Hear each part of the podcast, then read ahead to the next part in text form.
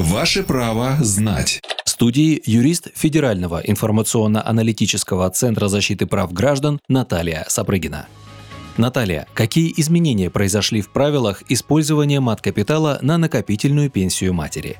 Как таковых изменений не было. Законодатели установили порядок перенаправления средств материнского капитала с накопительной части пенсии. После отзыва денежные средства направляются обратно на счет в Пенсионном фонде России. Теперь только в течение шести месяцев родители должны решить, куда направить эти деньги. Этот срок можно продлить, написав заявление в пенсионный фонд. Такая возможность дается один раз. Если через три месяца после полугодового срока родители никуда не направили средства, то они снова переводятся на накопительную часть пенсии матери и остаются там окончательно. Напомним, в настоящее время использовать материнский капитал можно на улучшение жилищных условий, образование детей, накопительную пенсию матери, на товары и услуги для детей-инвалидов или ежемесячную выплату на второго ребенка, рожденного или усыновленного с 1 января 2018 года.